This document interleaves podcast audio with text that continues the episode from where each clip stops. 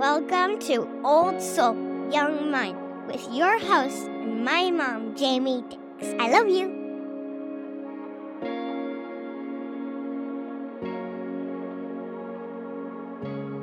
Hello, and welcome to another episode of Old Soul, Young Mind. I'm your host, Jamie Dix, and I have got a good one for you today. So, calm.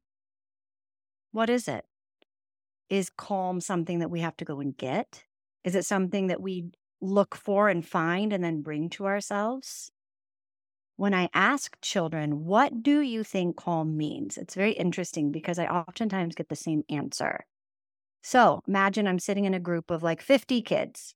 Hey, children, raise your hand if you know what calm means. And they'll all raise their hand. Okay, so what do you think it means? And they'll usually say something along the lines of, well, calm is when you're quiet, or calm is when you're being very still, which, yeah, for sure. Calm can be there when you're feeling very still, and calm can also be there when you're being very quiet. But then I ask, so what about like the fastest human on the planet? And they're in the Olympics and they're running so fast. They're in their zone of genius, in their zone of calm. So then that means if calm can still be available, even running the fastest ever, maybe calm is more than just being still. And then I ask, okay, so imagine like Beyonce on stage and she's in her zone of calm, you know, in that flow space. She's singing and she's dancing and she's doing all of her things. And yet there's this sense of absolute presence and calm. So, calm then also means that it's more than being quiet. Calm is always there which is the good news. It's not something that we have to go and find, it's not something that we can buy. It's not anything except for the foundation of who you are. The dictionary definition of calm is this not showing or feeling nervousness, anger, or other strong emotions. Another one, which I really love this de- definition, is Calm is pleasantly free from wind. So, for example, the night was clear and calm. So, if calm is the absence of nervousness, if calm is the absence of anger or other strong emotions, if we remove those things, it means then that our nature is calm. So think then outside. So if it's the absence of the wind is what creates a calm environment, it means then when there is no wind, calm is what remains. It is our true state of being. Ah, which is the best news, right? It means that it's who we are at our foundation. And when I say foundation, think about like the foundation of a house, right? So you've got your walls and you've got your floor and you've got your roof, and the things inside the rooms can change. A bedroom could turn to an office. A living room can turn into a great room. You can rearrange your whole house, and yet your house is what remains. You, my friends, are at your nature calm. So, what do we do then when we've got something layered on it, like anger or sadness or hyperactivity or overstimulation or, or, or these big feelings on top of our calm? That's what I want to talk about today. I want to give you a few ideas and ways in which you can practice calm this week. So, for me, before being a children's life coach, I was and still am a children's yoga and mindfulness teacher, which means I've gotten to work with these tools on how to activate our calm for almost 20 years. So, this is not something that I just Googled and came up with some great ideas. These are things that I have literally taught to tens of thousands, if not hundreds of thousands of people around the world, both children and adults. So listen closely because I'm not only just going to give you the tool, I'm going to tell you why it works. Okay, so let's dive right in. Number one, have you ever been told when you're having a big feeling to take a breath? Yeah, same, me too. I've told people to take a breath, and I've been told to take a breath when I'm having really big feeling. But why? Why does that work? So I want you to imagine for a moment, okay? Lungs. Warm up your hands right now. Warm, warm, warm. Rub your hands together and put your hands on where your lungs are. Those lungs are amazing, but those lungs do not breathe themselves. There is an involuntary muscle called the diaphragm. Follow along. I promise it's going to sound a little complicated, but it's not. It's very simple. Just listen closely. You've got your lungs, which are essentially just balloons or air sacs. Okay.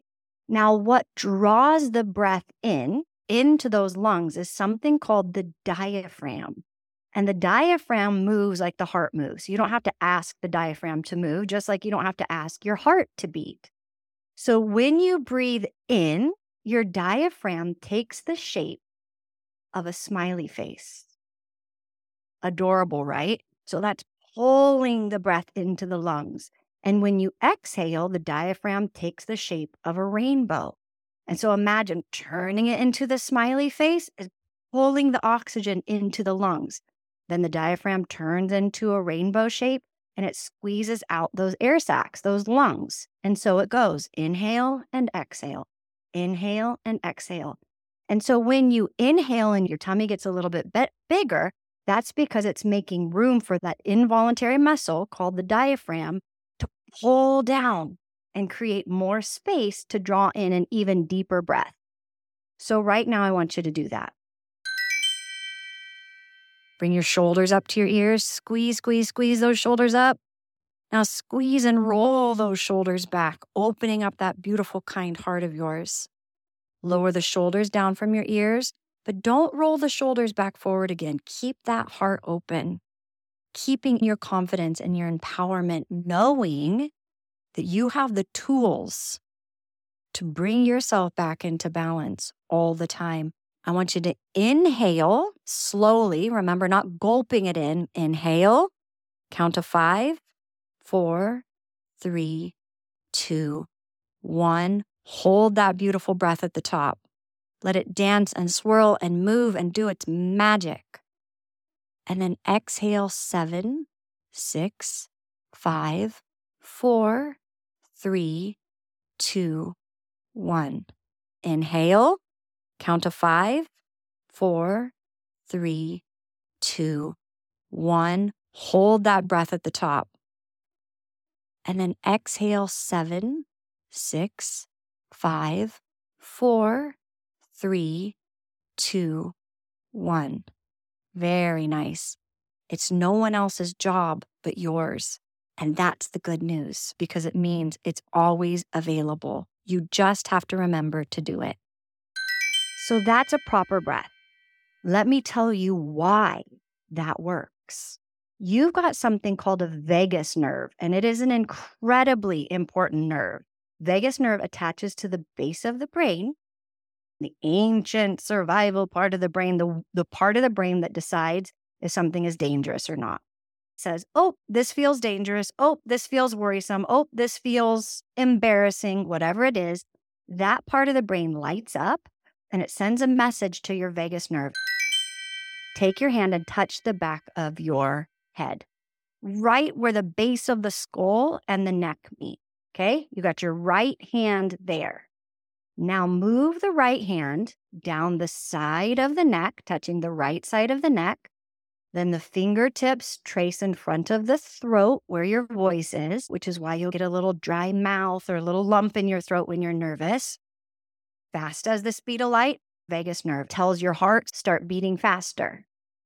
Then keep going. It touches on the diaphragm, which says breathe faster. Something has happened, breathe faster. And then that same nerve goes all the way down towards the base of your stomach. It's the vagus nerve that touches on all of these important organs that are impacted when we are having a big feeling, a big emotion. When you take your deep breath, guess what? Your diaphragm, oh, you miraculous body. I'm not kidding you guys. This earth suit, this body that you've landed in, that we've all landed in as human beings, is so smart. It holds keys and wisdom and ancient remedies, this being one of them. So when you take your deep breath, And that diaphragm does its slow movement, right? It does its smiley face shape as you inhale, and it does its rainbow shape as you exhale. Guess what it's doing? It is literally petting your nervous system. It is telling that vagus nerve, you can slow down, you can relax. And I don't care if you've got a huge presentation due and it's like 30 seconds before it's your turn to speak in front of the class, or there's a T Rex out in your front yard. I'm talking like a big moment of stress. You take that deep breath mindfully and you gently and slowly inhale and exhale. You are gently and slowly petting your nervous system, telling it it's okay to soften it's okay to re regulate itself and it's okay to come back into a place of calm. So, using the breath as a tool is a scientifically proven way to calm the body, calm the mind, calm and reset the nervous system. Now, number two, another thing that's really helpful in coming back into your calm is to move your body, shake, meaning shake your hands, like shake out your wrists, shake your fingers, shake your arms, shake out your feet. This is a tool that animals use. So I want you to imagine that you've got a cat sitting in your lap and you're petting the cat and the cat's loving it and you're petting it. And then all of a sudden the cat gets rattled and it jumps off. What's it going to do? It's going to shake. Also, if you look in wild nature, imagine a zebra taking a path down to where the zebras know to get their water. The zebra doesn't know it, but in the bushes, there's a lion. The lion jumps out of the bushes and chases the zebra, and the zebra makes it away to safety. Guess the first thing that that zebra is going to do? The zebra is going to shake from its head to its tail. And this is doing something called metabolizing trauma. It's moving that moment through their body and allowing them to release it. So you really can like full on dance party shake or shake your hands. Just shake, shake, shake. Take some breaths and shake.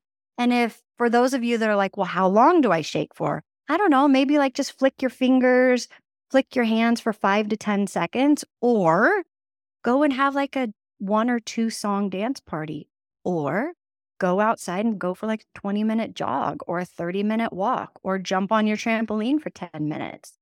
Do something that's going to move that stress or big emotion through your body. And then, third, this is the big one. Parents and children, if you are listening to this podcast together, this needs to be kind of an agreement that you make with each other. So let's say I'm really, really angry right now. And I have this awareness that I am feeling the emotion of anger. So I could be like, hey, I'm feeling really angry right now. And I need to just take a quick break to calm down because I know that anything that I'm going to say right now is not really going to be my best self. So I'm asking for a little bit of a break to be able to go to my room, to take my deep breaths, to shake my hands out, to do some jumping jacks, and I'll be back. Okay. So the agreement part of it is if you or your parent is having that big feeling and one of you asks for a break for a moment, I need to go to my room to just breathe for a moment. The agreement side of it comes in with the other person saying, okay, I see that and you're right. You go ahead and go take your break. Kids, if a parent notices that you're having a really big feeling, they might remind you, hey, I can see you're having a super big feeling right now and your reactions are huge. Why don't you go into your room, not as a consequence, but as a tool, as a decision, as a choice? Head to your room, take your breaths, shake out your hands, and just find your calm again. Because remember, is calm something you have to go and get? No. Calm is something that is always there. It just has to be activated, it just has to be remembered. So, the fourth one that I'm going to offer to you is going to come in the way of a guided relaxation. And I'm going to record a calming meditation. where you will be able to use this one to go to sleep. You'll be able to play this meditation when you're having a really big feeling. It's something that you can turn on anytime you need to be able to calm in the moment. Okay. And that, my friends, that calming guided meditation is going to be the next episode of this podcast. So, to wrap it up, pop quiz time. Number one is calm something that you have to go and find. No, it's always there. Best news. Number two, why does the breath work? It's not just a magic trick, it's science because the diaphragm pets the nervous system.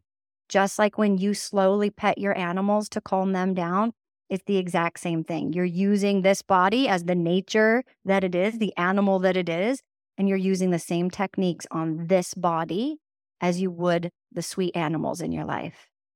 Number three, if you need to communicate the way you're feeling and you need to take a quick break, is that okay? Yes, it's more than okay. It's actually very skillful.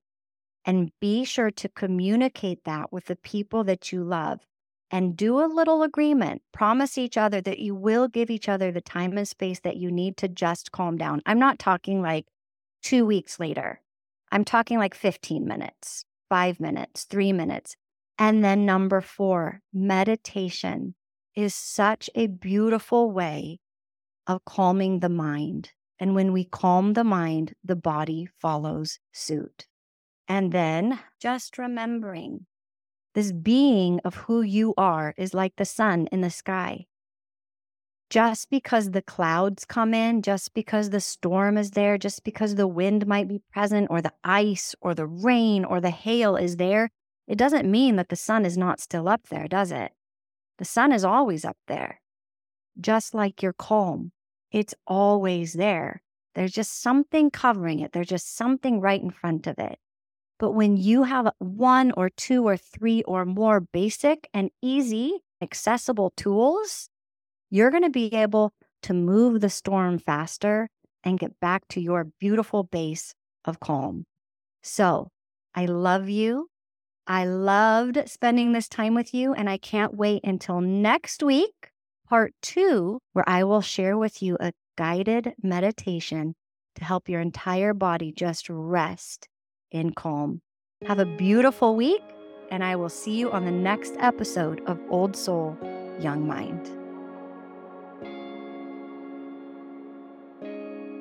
There you go, another episode of Old Soul, Young Mind. And remember, listening to this podcast is not just listening, but a call to action to put into practice what you just learned, and also a call to action to subscribe to this podcast if you haven't done so already go into the show notes and hit that little plus sign or the follow button. This is the most important thing to be able to keep this podcast running. And while you're at it, share an episode with a child in your life or a community, a teacher, a friend. And by doing this, we will elevate the mindset and the mindfulness of this growing and incredible generation. So, thank you, thank you, thank you again for joining me on this journey. Remember, stay curious, stay hopeful. Most importantly, stay tuned to the next episode of Old Soul, Young Mind. I love you.